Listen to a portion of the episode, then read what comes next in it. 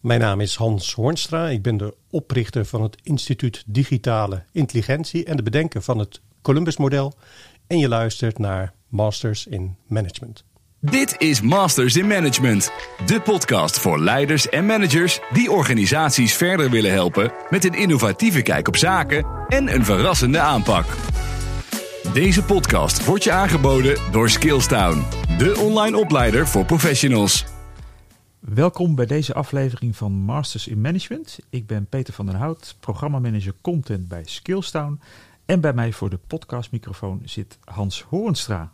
Eh, welkom Hans. Dankjewel Peter. Ja Hans, we gaan het in deze podcast hebben over de 21st Century Skills. En in het bijzonder over het Columbus-model waar jij de bedenker van bent. En maar eerst heb ik enkele vragen over management en leiderschap in het algemeen. Om te beginnen kun je in pakweg één minuut jouw kijk op goed management en leiderschap geven. Een goede leider die weet waar die naartoe gaat. En die weet ook de mensen te enthousiasmeren om die mensen uh, dezelfde kant op te laten willen gaan. Mm -hmm. um, en wat uh, veel managers en ook wel bestuurders doen, is dat ze veel bezig zijn met, uh, met de tactische problemen die zich voordoen um, op de vierkante meter. Hè? Dus de waan van de dag, de ja. problemen die zich direct voordoen. En soms wel vergeten om ja, die inspirator te zijn, om de mensen ja, tot ver over de horizon te kunnen laten kijken en geïnspireerd te raken om samen aan boord te gaan. Ja, en dus, uh, richting te kiezen. Dus toch wel wat meer uitzoomen dan dat uh, ja, vierkante meter. Uh, de verleiding werk. is natuurlijk groot als, ja. je, als er problemen zijn. En, en, het is vaak ook zo dat managers te veel zelf, denk ik, op willen lossen. Hè? Want ze kunnen mm -hmm. het vaak ook, vaak ook beter oplossen. Maar juist om die korte termijn problematiek los te laten. En het is jouw taak eigenlijk om de blik te richten op de horizon om richting te kiezen en te zorgen dat jouw mensen ja, die richting als het ware waar gaan maken. Is dat misschien ook wel het vers essentiële verschil tussen een leider en meer een manager? Dat, dat die leider meer die blik op de horizon heeft en die manager misschien meer met de dagelijkse beslommeringen bezig is? In de praktijk denk ik wel, maar idealiter niet. Dus idealiter is het zo dat iemand uh, heel goed weet hoe een probleem moet lossen, maar dat hij toch uh, zich ervan kan weerhouden dat hij het gaat overnemen. Of dat hij te veel uh, met zijn voeten in, ja, ertussen gaat staan. Ja, ja. En hij moet het eigenlijk proberen los te laten. Richting geven, inspireren. Zorgen dat andere mensen uh, hun werk goed kunnen doen. Dus echt ja, dienend leiderschap, maar tegelijkertijd wel inspireren.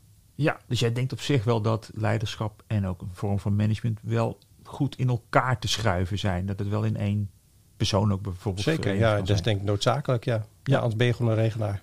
Ja, oké. Okay. Ja. Dat, dat is het verschil ook. Ja. En uh, als jij nu kijkt naar in, in, het veld, hè, in Nederland, even de bedrijven waar jij uh, komt, organisaties waar je mee te maken hebt. Hoe schat jij op dit moment een beetje het niveau van leiderschap uh, in, in ons land? Poeh, Waar staan um, we, zeg maar? Nou, kijk, als je, het, um, als je een beetje uitzoomt. Kijk, we hebben nu denk ik drie kwart jaar geleden hebben we verkiezingen gehad. Mm -hmm. En we zijn bezig met corona. En ik denk bij mezelf, van, nou laten we nou uh, eerst maar eens een regering maken. Dus als ja. je het hebt over leiderschap in Nederland, dan denk ik van nou, uh, ik denk dat het wel... Als jij het goede voorbeeld wil geven, uh, dan, wil je, dan, dan, moet je toch binnen, binnen een, een, aantal maanden, laten we zeggen... zoals in Duitsland hebben ze er volgens mij twee maanden over gedaan. Ja. Dat land is een stuk groter. Dus uh, ja, dat is een beetje echt op macro-niveau. En ik heb uh, verder heel weinig verstand van politiek. Maar als je het hebt over wat is nou het niveau van leiderschap in Nederland, dan denk ik dat uh, dat, dat, dat het eerst in beeld komt. Ja. En zijn er nog andere dingen? Want inderdaad, dat is wel een, een, een voorbeeld wat ook bij mij nu meteen opkomt. als je kijkt bijvoorbeeld in het, in het bedrijfsleven of meer in besturen bij non-profit organisaties. qua leiderschap zie je daar ook misschien positieve dingen? Nou, ik, ik, ik denk dat de, de vraagstukken die voorliggen, en uh, ik, ik benader dat vooral vanuit uh, ja, digitalisering. Hè. Digitalisering heeft een hele grote invloed op, uh, op ons werk. Ja. En dat daar hele nieuwsoortige vraagstukken aan de orde komen. En dat heel veel mensen daar wel zoekend in zijn. Dat geldt op de werkvloer en de praktijk, maar dat denk dat dat ook geldt op het niveau van van, van leiderschap en bestuur en management. Ja. ja, dus we zitten wel in een zoekende fase eigenlijk. Ik denk het wel. Samen, ja, ik denk het wel. Ja. Je noemde net al digitalisering. Um, uh, we gaan het hebben over de 21st century skills. Digitalisering zal er denk ik wel, wel een deel van uitmaken. Uh, kun je inderdaad in kort uitleggen wat, wat we verstaan onder die 21st century skills? Wat valt er allemaal onder? Ja, internationaal is daar wel consensus over. In de zin van dat er tal van vaardigheden zijn die in, in uh, allerlei modellen terugkomen. Dus daar is, uh, je zou kunnen zeggen, weinig discussie over. Maar er is wel discussie over of we überhaupt nieuwe vaardigheden nodig hebben. Mm -hmm. er zijn, en ik ben trouwens heel blij met dat soort kritische uh, vragen. Zoals van Paul Keersner. Hij is een, een um, onderwijskundige. En die zegt van ja, we hebben eigenlijk geen, geen nieuwe vaardigheden nodig. Hè. We hebben zoals vaardigheden als samenwerken of, of communiceren. Uh, dat deden we in de oudheid ook al. En de ja. piramides hebben we ook niet uh, met ZZP's in elkaar gezet. Dus met andere woorden, dat zit zo in ons DNA, dat hebben we niet opnieuw nodig. Um, maar die vaardigheden zijn daadwerkelijk, we hebben daadwerkelijk wel nieuwsoortige vaardigheden nodig. En dat hangt heel erg samen met de belangrijkste grondstof die wij verwerken. Elk tijdvlak heeft bepaalde grondstof die dominant is. Hè. Ja. Dus Denk maar bijvoorbeeld aan een agrarische samenleving is de belangrijkste grondstof. Uh, dat is zeg maar de land uh, waar, wat je bewerkt. Of in een, in een industriële samenleving gaat het om het kunnen bewerken van allerlei grondstoffen zoals ertsen, wat dan niet meer. En wij werken nu met, vooral met informatie. Ja. En je ziet in de geschiedenis elke keer wanneer er een transitie is van die belangrijkste grondstof, dat er dan ook een enorme revolutie plaatsvindt in de vaardigheden die nodig zijn. Oké. Okay. En daar hangt het mee samen. Ja, dus als je nu uitgaat van dat informatietijdperk, uh, welke uh, 21st century skills springen er dan uit? Welke zijn nu in één keer dan? Nou, de, de allerbelangrijkste is eigenlijk is dat je om kunt gaan met, onverand of met, met veranderlijkheid. Dus, met, dus je moet eigenlijk heel okay. wendbaar zijn. Dat ja. is eigenlijk de belang. En, maar dat, dat doe ik het een beetje in tekort, want het is een heel breed palet van vaardigheden. Maar dat is wel de belangrijkste kwaliteit. En dat komt eigenlijk omdat onze werkelijkheid, onze uh, samenleving, voortdurend heel snel verandert. En dat hangt weer samen met. Dus het is, sorry dat ik het niet in drie zinnen kan zeggen. Het is toch relatief uh, complexe materie, hoewel het geen ja. rocket science is. Maar je zou kunnen zeggen is dat sinds de Tweede Wereldoorlog onze belangrijkste grondstof waar we mee werken in onze samenleving, dat is informatie. In aanvang was dat analoog, dus Ja. zeg maar op A4'tjes. Op een goed moment werd dat digitaal, maar je zou kunnen zeggen lokaal digitaal, dus de CD-rommetjes. Ja, Maar nu is het verbonden digitaal. Dus wij zeggen eigenlijk, we leven in een, eh, in een digitaal verbonden samenleving. En die brengt zoveel dynamiek met zich mee, ja, waardoor je eigenlijk niet kan zeggen van nou, ik leer een bepaald kunstje of ik leer iets. En dat doe ik dan 10 of 15 jaar. Nee, je bent eigenlijk voortdurend, moet jij veranderbereid zijn. Dan moet jij dus eh, bereid zijn om iets nieuws te leren. En de, de kernkwaliteit die daarvoor noodzakelijk is, dat is wendbaarheid. Maar er is nog een heel palet. Ik ja, kan daar zo meteen misschien, als het over Columbus model, kan ik dat nog wat duidelijk in beeld brengen. Maar dit is het in het kort. ja, ja. Eh, helder. Eh, inderdaad, je noemt het eh, nu het Columbus-model. dat heb je eigenlijk op basis ook van die 21st century skills ontwikkeld. Hoe ziet dat model eruit? Nou, je kunt, eh, het is een heel, eh, het is een plaatje zeg maar, het is een model. En je Ja. ziet dus een, het, het schip van Columbus zie je eh, op de horizon. Ja. En je ziet drie gebieden. Een gebied achter het schip, voor het schip en onder het schip. En het idee erachter is, is dat we hebben een metafoor genomen van de ontdekkingsreis. En dat hangt een beetje samen met die snel veranderende samenleving. Omdat je niet zo goed weet welke kant het zich op gaat ontwikkelen. Mhm. Kan je zeggen van nou, het is een ontdekkingsreis. Dus we weten niet precies wat het eindpunt is. En die drie domeinen, achter, voor en onder het schip, dat is eigenlijk een verzameling van kwaliteiten die je nodig hebt tijdens die ontdekkingsreis. Ja. Als ik dat kort kan toelichten. Ja, graag. Ja. Nou, achter het schip, daar komt als het ware de wind die jouw zeilen doet bollen. En dat je zou kunnen zeggen dat wij noemen dat de stuwende vaardigheden. Dat zijn eigenlijk eh, de verzameling van de digitale wind die op ons afkomt. Op, op de zee kun je niet schuilen voor de wind. En dat betekent eigenlijk dat de wind die op ons afkomt, de digitale wind, die voortdurend nieuwe ontwikkelingen ja, zich doet aandienen, daar moet je mee om kunnen gaan. Dus dan gaat het om ICT-basisvaardigheden. Het Ja. gaat om een begrip wat we in het onderwijs noemen ze dat computational thinking. Beetje een rotwoord, maar dat betekent dat je iets weet van data ja. en dat je iets weet van algoritmes. Mediawijsheid, dus dat je verstandig kunt omgaan met moderne media. En dat je informatievaardigheden hebt, dus dat je zin en onzin van, van elkaar kunt onderscheiden. Dus dat die verzameling, wat ze in het onderwijs noemen ze dat ook wel digitale geletterdheid. ja. En bij overheden noemen ze dat vaak eh, digitale vaardigheden. Maar dat is een verzameling, eigenlijk wat wij de stuwende vaardigheden noemen. Dus zeg maar die vaardigheden die je nodig hebt om überhaupt met die digitale wind, dus die digitale ontwikkelingen die op ons afkomen, om daarmee om te kunnen gaan. Ja, dat je de wind in de zeilen krijgt en Ja. op die manier eh, ook vooruit komt. Precies. Ja. ja. Nou, dan gaat het, dat schip gaat dus eh, op, ja, ik Ik zei, laatst zei ik op stoom komen. Toen zei iemand heel slim van, nou, een, een zeilschip komt niet op stoom. Maar laten we zeggen, dat, nee. even, dat, dat schip gaat vaart maken. En dan uh, ga je de nieuwe wereld ontdekken. En dat doe je niet alleen, dat doe je samen met anderen. En dan betreed je eigenlijk het gebied, wat ik wel het gebied noem van wij en why. Dus het gebied van samen en waarom. Mm -hmm. Dus je, neemt, je maakt keuzes. Hè. We hebben veel meer keuzes te maken dan de generaties voor ons. En denk maar bijvoorbeeld aan overheden die data kunnen analyseren en op basis daarvan allerlei selecties kunnen maken. Nou, als je dat niet verstandig doet, dan heb je een affaire aan je broek. Hè. Denk maar bijvoorbeeld aan uh, uh, de kindertoeslagaffaire. ja. Um, dus met andere woorden, we hebben meer keuzes te maken, dus we moeten er ook voor toegerust zijn. Dus we moeten veel meer ja, um, afweging kunnen maken op het ethisch vlak bijvoorbeeld. Dus niet alles wat we kunnen, moeten we ook maar doen. Maar ook, we moeten op een hele andere manier samenwerken. Denk maar aan jezelf. Jij werkt misschien wel in vier, vijf teams ja. gedurende een week. Hè? Terwijl als je terugdenkt aan je vader, daar hebben we het nog niet over gehad, maar je vader of je grootvader, die werkte vermoedelijk in één team. En dan werkte hij in die, dat team werkte hij misschien wel 20, 25 jaar lang in dezelfde ja. rol. Ja. ja, dus dat. Dus met, met andere woorden, je moet eigenlijk de vaardigheid hebben om je voortdurend opnieuw te kunnen kalibreren aan een nieuwe omgeving. En dan helpt het natuurlijk heel erg als je ja, je kunt afstemmen op hoe andere mensen communiceren. Maar dat je ook weet hoe je zelf overkomt. Ben ik heel dominant of ben ik juist uh, wat meer uh, muurbloempje? Of, uh, en je kan best zijn dat je in een andere constellatie een andere rol aanneemt. Maar dat is niet iets wat je automatisch maar doet. Dat is wel degelijk een vaardigheid die je eigen moet maken. En die dus samenhangt in een snel veranderende omgeving. Waarin je in meerdere teams gedurende de week werkt. Met andere woorden, dat gebied van wij en why. Dat noemen we het gebied van de verbindende vaardigheden. Ja. En dat gebied doet ook een appel op onze verbeeldingskracht. Mhm. Dus aan het begin bijvoorbeeld, wat je mij uh, de vraag stelde van waar moet, hè, wat is nou een goede kwaliteit van een manager? Of wat, nou, dat is een manager die, die zegt eigenlijk tegen zijn medewerkers, die geeft een gevoel, een inspiratie van jongens, dat is het beloofde land, die kant gaan we op. En dat is dus ook het gebied waarin je gaat inspireren. Dus met andere woorden, dat zit ook in dat domein. Dus dan hebben we het gehad over de stuwende vaardigheden. Daarmee kan je als het ware die krachten die op ons afkomen, daar kan je omzetten in beweging. Mm-hmm. En met die verbindende vaardigheden, dan geef je die, uh, ja, die, geef die beweging richting. En dat doe je dus ook Juist. samen, niet alleen. Ja. En dan is er nog het laatste Ja. domein. En dat is het grootste domein. Dat is namelijk het gebied onder het schip.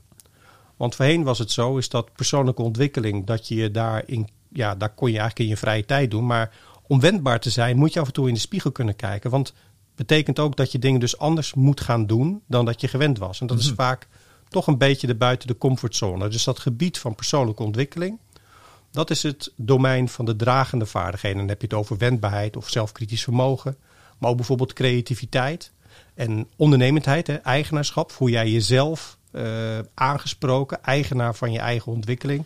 Of wacht je af tot jouw werkgever zegt van nou, eh, het is tijd voor een nieuwe cursus bijvoorbeeld? Dus dat zit ook heel erg in de persoonlijke drijfveren van mensen. En Zeker. De, de, de ervaring en uh, de eigen ontwikkeling. Zeker, ja. Ja. Dus het is eigenlijk, je zou kunnen zeggen dat wils, hè, dus om te recapituleren, zeg maar, dus je hebt dat plaatje, dan uh, dat, dat, dat, uh, dat schip, dat is op de horizon, dat is een metafoor voor de persoon, dat kan ook een metafoor zijn voor de organisatie.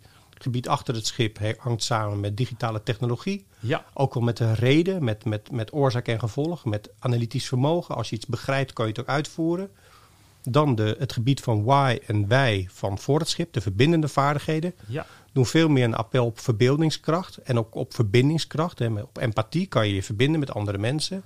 En tot slot het domein onder het schip, domein van het wilsaspect. Kan je dat wat je wil, kan je dat ook omzetten in actie. Nou helder verwoord Hans. Ik zie het helemaal voor me nu. Je hebt ook al uh, wel wat toegelicht, met name bij die verbindende vaardigheden, wat dat dan betekent voor de aan, ja, je manier van leiding geven of uh, leiderschap. Um, als je inderdaad het hele model nog even voor je neemt, hoe, ja, als je dat projecteert op, op leiderschap, wat betekent dit voor leiders? Nou, wat ik in de praktijk merk, um, is dat wat je als eerste merkt, stel dat je bootje op de zee komt en begint te waaien. Het eerste Ja. wat je wil is dat de mensen die moeten leren zeilen. Ja, ja. Nou, en dat is een hele grote valkuil. In de zin van. Ja. Wat er in de praktijk gebeurt, is dat je merkt van. Nou, de, de- zeg maar, de innovatie die wordt vaak geschreven met de hoofdletter van I van ICT.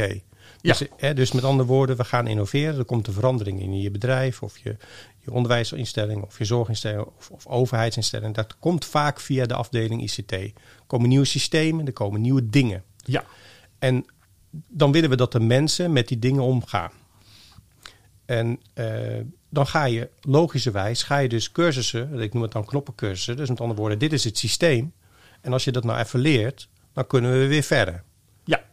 Alleen wat daarin vergeten wordt, is dat mensen, wanneer ze in een bepaalde manier, op een bepaalde manier werken, dat ze zich daar helemaal thuis in gaan voelen. Dus bij heel veel mensen ontstaat er een soort uh, identificatie met het werk wat ze doen. Dus met andere woorden, ik doe niet mijn werk, maar ik ben mijn werk. Ja. En op het moment dat jij tegen mij gaat zeggen van nou, jij moet je werk anders doen. En je, ik ga je vervolgens uitleggen hoe dat dan gaat. Dan ga je voorbij aan het, ja, dat is een soort subliminaal proces, maar dat is wel heel krachtig. Wat er dus gebeurt bij een medewerker is van oké, we gaan mijn werk anders doen, maar ik doe niet mijn werk. Ik ben mijn werk, mijn werk moet anders, dus ik doe mijn werk niet goed, ik ben niet goed. Oké, ja. En de gevolgtrekking in het hoofd vindt ja, plaats. Dat gaat heel snel. Dus, op moment, dus ik voel me als het ware thuis in manier van werken. En dat, uh, dat functioneert ook. Ik ben een vakman. Ik ben waardevol voor de organisatie. Als ik morgen ziek ben met uh, de collega's die hetzelfde als ik, dan ligt die tank plat. En dan moet ik mijn werk anders doen. Ik ben niet goed. En ik luister al niet meer. Of ik ga dan, er komen tal van excuses. Van ik heb meer tijd nodig. Of ik vind het toch wel ingewikkeld. Dus dan kom je in een situatie waarin hoogopgeleide professionals in hun privé situatie aan het beleggen zijn met bitcoin, bij wijze van spreken. En uh, uh, natuurlijk alles online doen. Uh, vergelijkingssites, in verbinding staan met kinderen en kleinkinderen. Met, met alle digitale instrumenten die voorhanden zijn. En er met veel plezier gebruik van maken. Ja. Maar die aan de andere kant van het loket, wanneer ze geen klant zijn, maar, maar eigenlijk een dienst moeten leveren. Ja. Waarin het proces anders wordt, dat het zo persoonlijk is dat ze eigenlijk niet mee willen bewegen. En dat is ook de waarde van dit model. Dus als je vraagt van nou wat, hoe, hoe kan je het nou vertalen naar de dagelijkse praktijk?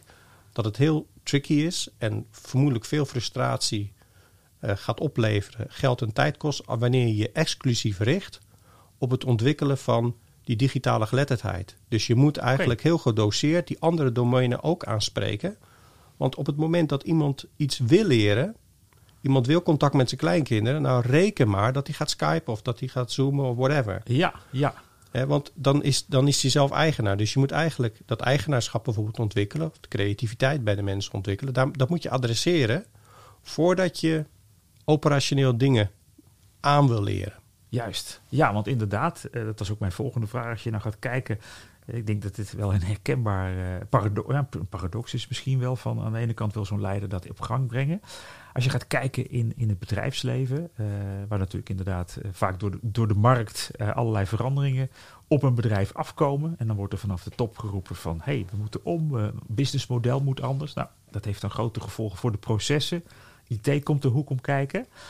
Um, wat zie jij dan inderdaad gebeuren? Je, je schetst net dit, maar hoe kan je dat nou ombuigen? Dat je toch zo aanpakt dat je de medewerkers eigenlijk ja, wel meekrijgt en in beweging krijgt eigenlijk. Ik ben erachter gekomen dat, uh, en dat is eigenlijk een beetje een soort open deur, dat mensen een bepaalde houding hebben waarmee ze in hun werk staan. Mm -hmm. En um, ik vind mindset een heel uh, link begrip, omdat het al heel uh, bekend is en allerlei. Dan heb je het over de growth mindset en de fixed mindset. Maar ik ben erachter gekomen dat als je het over werkhouding hebt, dat het veel praktischer wordt. En bovendien zou je kunnen zeggen dat elke. Ik onderscheid vier werkhoudingen. En elke werkhouding heb je nodig. En in, in, in het verlengde van het Columbus-model noem ik dan vier zeeën. Dus het heet ook het model van de vier zeeën. Dan kan je een soort kruisdiagram voor je stellen. Dus gewoon een kruis. En daardoor heb je dus vier kadranten. En links onderin, dan heb je de zee van de routine en het vakmanschap. Ja. Dus dat zijn de mensen die uh, veel routine kennen. En die dus niet meteen staan te springen als er iets nieuws komt. Want ze, ze doen eigenlijk het liefste wat ze altijd al deden. Maar ze zijn heel waardevol, want ze hebben enorm veel vakmanschap uh, opgebouwd. In, doordat ze dat al heel lang doen. Ja. En het mooie van het model is, is dat er geen enkel kwadrant, dus geen enkele positie is die goed of slecht is. Je hebt gewoon alles nodig. Oh. Het enige wat, wat niet goed is, wanneer mensen in een bepaalde positie zitten. en zich niet bewust zijn dat ze in die positie zitten. en vervolgens ook niet in beweging komen. Dus die gooien als het ware het anker uit en die gaan daar voor onbepaalde tijd uh, vissen. Ja. Dat willen we niet. Dus je wilt als het ware bewust maken in welke werkhouding je hebt.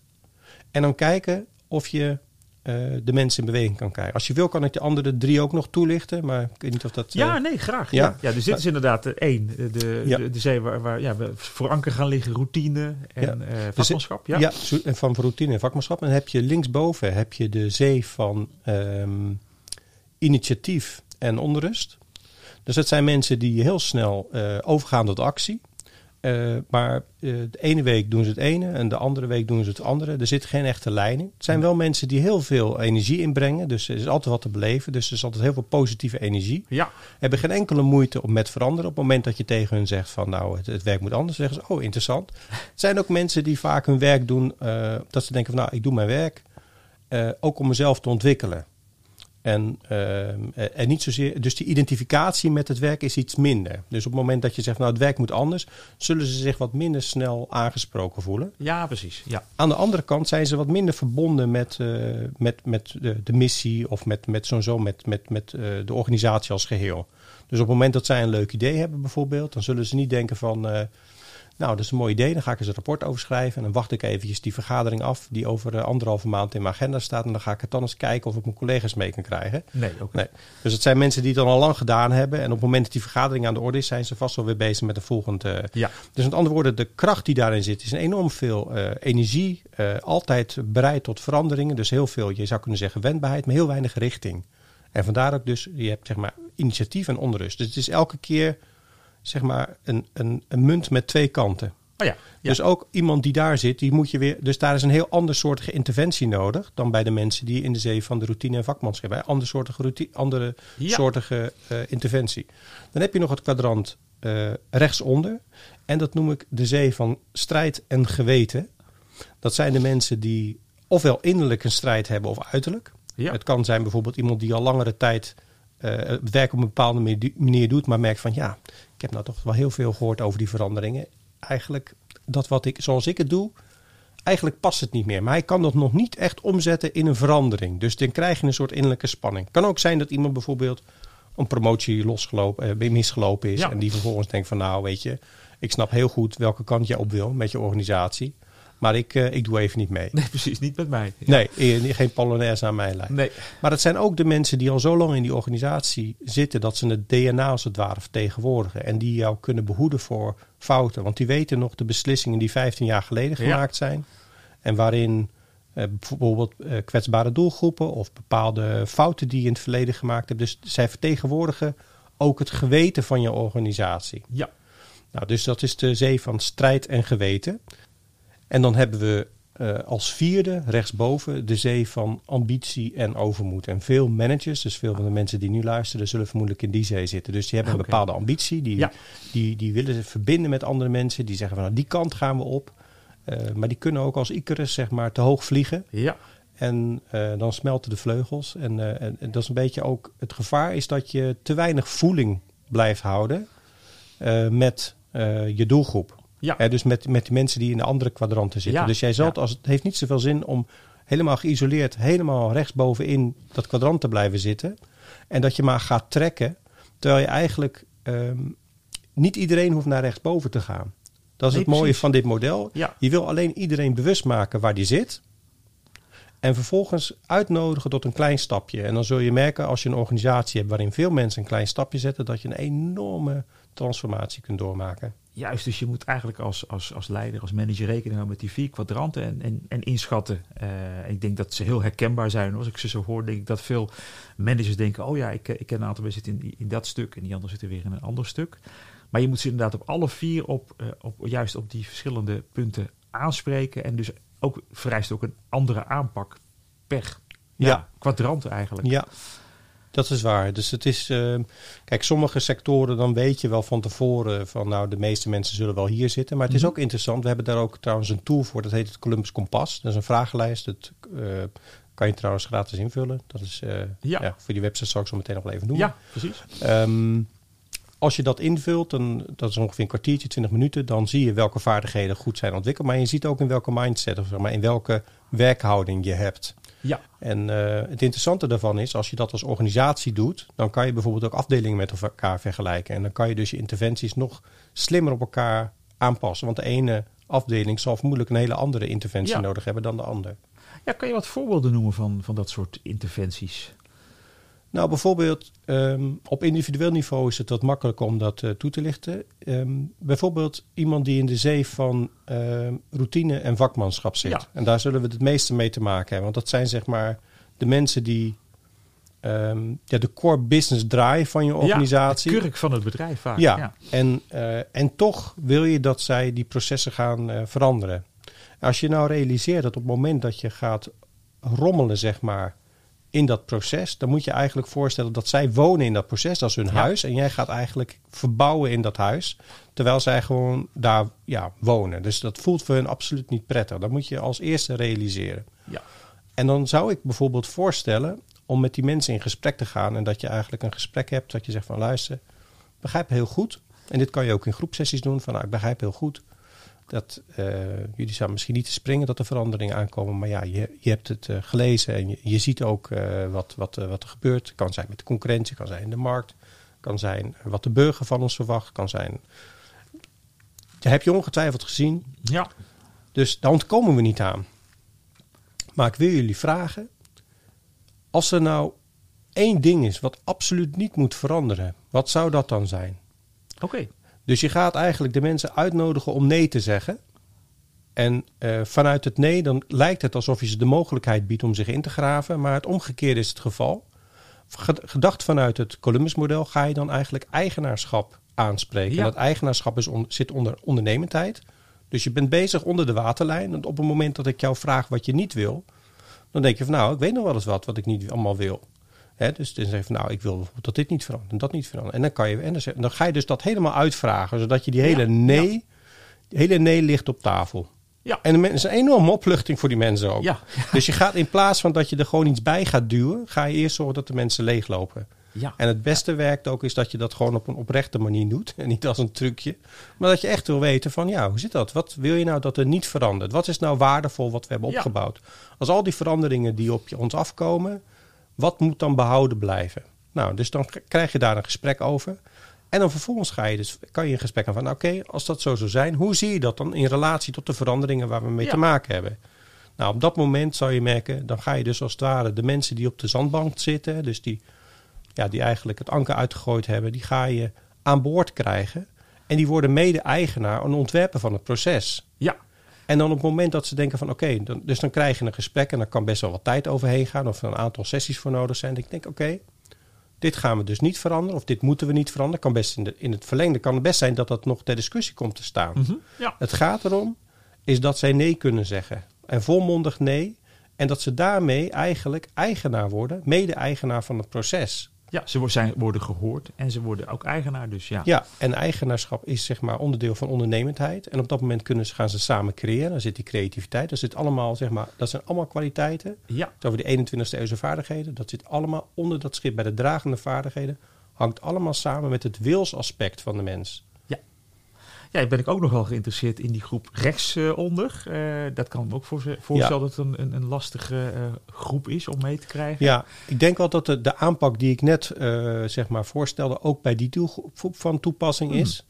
Ehm, en het, het ligt ook heel erg aan de type strijd wat daar zit. Dus ik denk dat voor de, de meeste ambtelijke organisaties, het meeste onderwijs, waar ik heel veel ervaring mee heb, daar zit het leeuwendeel van de mensen toch een beetje aan het linker kwadrant linksonder. Dus dat brengen we dan in kaart met de hulp van die test hè, van het, van het Columbus Kompas. Dus dat vul je dan in en dan zie je ongeveer ja, hoe extreem dat is. De ene is Ja. het, am- het extreem en anders. Als iemand rechtsonder zit, is eigenlijk eh, kan meerdere oorzaken hebben. Eh, maar het kan bijvoorbeeld zo zijn, is dat mensen, zoals ik net al een beetje zei, als je vanuit de zee van routine en vakmanschap langzaam bewust wordt, dan zou je kunnen zeggen dat je wordt bewust onbekwaam. En dat je denkt van ja, ik doe het op deze manier. Die paste heel lang en die resulteerde ook in goed, eh, goede opbrengsten. Mhm. Maar ik merk wel, het past eigenlijk niet meer. En ik kom met mezelf in conflict. Ja. En dan zit je ook. Dus dat heeft weer iets anders nodig dan iemand die gewoon daadwerkelijk eh, zeg maar op de barricade staat. En die, die gewoon ergens tegenaan. Dus dat is moeilijker om dat. eh, Ja, Ja. maar het zou wel eens met dezelfde aanpak in ieder geval. ja, met deze wat Ja. zeg maar wat al- als het ware onder de horizontaal. Dus aan de onderkanten, de twee onderkanten van het kruisdiagram waar je dan zit, die hebben soortgelijke aanpak. Ja. Ja, Nou, heel, heel helder en ook een heel praktische tips die je nu geeft, Hans. Ja, naar de volgende mededeling vraag ik Hans naar zijn grootste successen en missers. Dus blijf luisteren. Bij Skillstown geloven we dat professionele ontwikkeling voor iedereen betaalbaar en beschikbaar moet zijn. Daarom hebben we een compleet corporate MBA-programma ontwikkeld dat iedere professional online kan volgen. Kijk voor meer informatie op www.skillstown.com/cmba. Successen en missers. Ja, welkom terug. Ja, Hans, wat beschouw jij als je grootste succes in je leven? Poeh, dat is best een beladen vraag ja, als je dat zo stelt. dan, dan, zou ik direct aan, eh, aan mijn kinderen denken. En, uh, maar mhm. als, ik het wat meer, als ik het wat meer in de kader van dit gesprek uh, plaats, dan zou ik... Ja, eigenlijk twee dingen zijn belangrijk. Het, maar het meest ehm, aansprekend is wel... Ik ben, ik ben een hele fanatieke schaker. Oké. en, op, en dat betekent dat ik, ik voor een grootmeester word ik, de, word ik vrij eenvoudig opzij geschoven. Maar op clubniveau kan ik vrij goed meekomen. En ik ben een aantal keren kampioen geweest in Maastricht, drie jaar op rij. En dat was eigenlijk een tijd dat ik me daar ook helemaal volledig op, uh, op gericht heb, zeg maar. En, en ik merkte wel dat, uh, dat heb ik zelf wel ervaren als een enorm succes. Omdat ik dat gewoon voorheen, uh, ja, deed ik nooit mee om, om, om, om een kampioenschap. Ik deed altijd wel leuk mee. Op een gegeven moment dacht ik van, nou, ik ga het gewoon eens proberen. En ik, ik ga mijn tijd daar ook aan besteden. En dat is nu alweer, nou, nog geen tien jaar geleden, maar het is wel denk ik een jaar of acht geleden. En ben ik drie jaar lang op rij.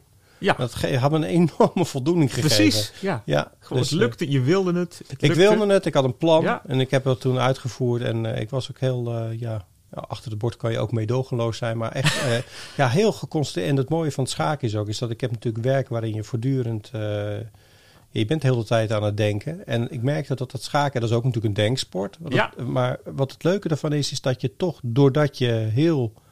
Um, ja, je hele geest is eigenlijk alleen maar gevuld met die 64 velden en de mogelijkheden. En dan op dat moment is er dus ook niks anders.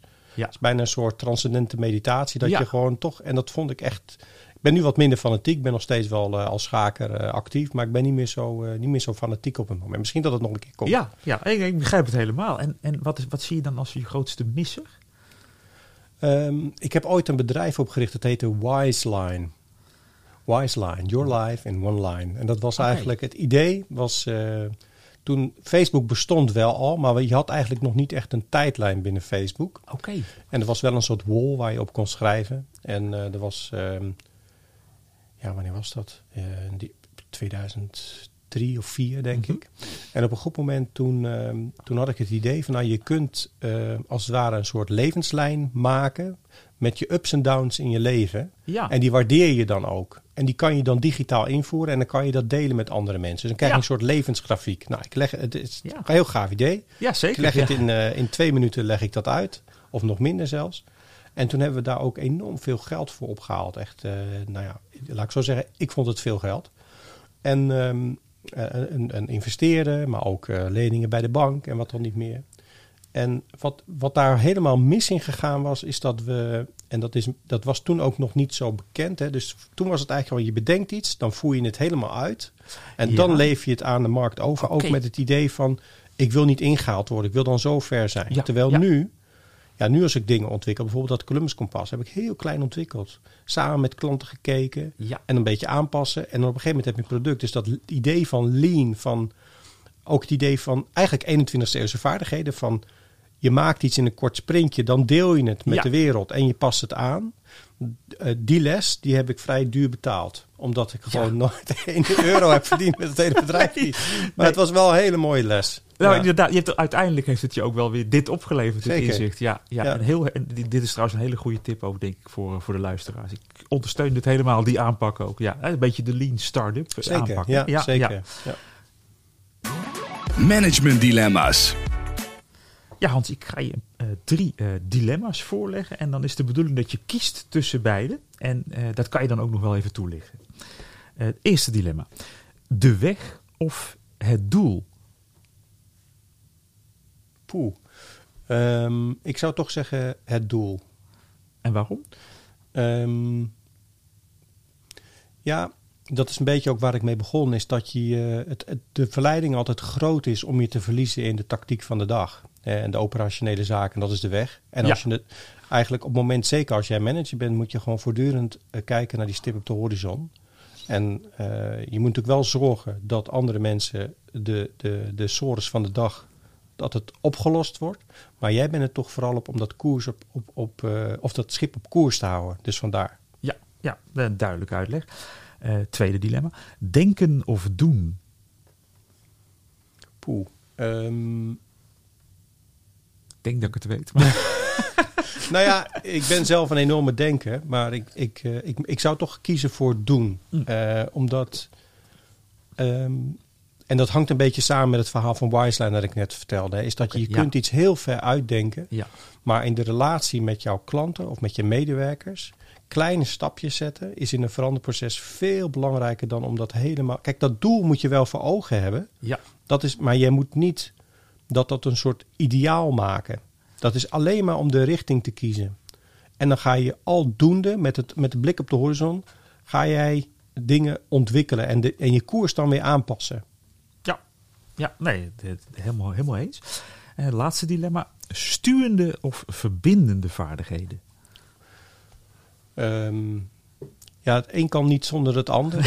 Dus, uh, en ik zou zelfs uh, deze willen passen en zeggen dragende vaardigheden. ja, dat is een hele slim antwoord. Ja, ik dacht al dat je niet zou kunnen kiezen met deze. De gouden management tip. Ja, tot slot Hans, welke belangrijke tip heb je voor managers en leiders die nu aan de slag willen met het Columbus-model? Ze hebben het nu gehoord, ze hebben jouw uitleg gehad. Welke eerste stap moeten ze dan zetten? Ik denk de eerste stap die heel praktisch is van vul voor jezelf is het, uh, het Columbus uh, kompas in. Dat kan op de website digitaleintelligentie.nl. Dan zie je vanzelf een mhm. knopje van het kompas. Dat kost je niks. Het kost je een uh, kwartiertje de tijd en dan krijg je een uitslag. En dan zal je vermoedelijk al heel anders kijken naar die 21 ste vaardigheden. Wil je er dan nog meer van weten of wil je nog meer doen, dan ligt er een heel instrumentarium eigenlijk klaar waarmee je praktisch aan de slag kunt.